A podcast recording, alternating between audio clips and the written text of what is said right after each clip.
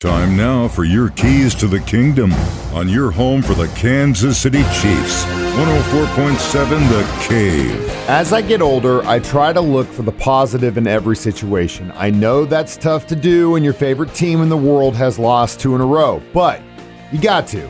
It's what life's about, man.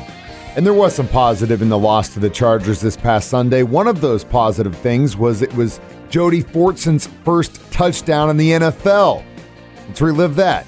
Darrel Williams is the running back now. Kemp is in. Good blocker at the goal line.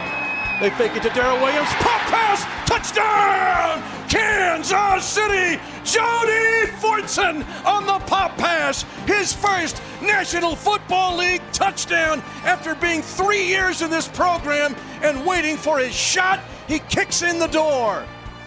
Those are your keys to the kingdom. Brought to you by My Dentist on North Glenstone in Springfield, Dr. Mark Milson, the doc that rocks, and your home for the Kansas City Chiefs, 104.7 The Cave.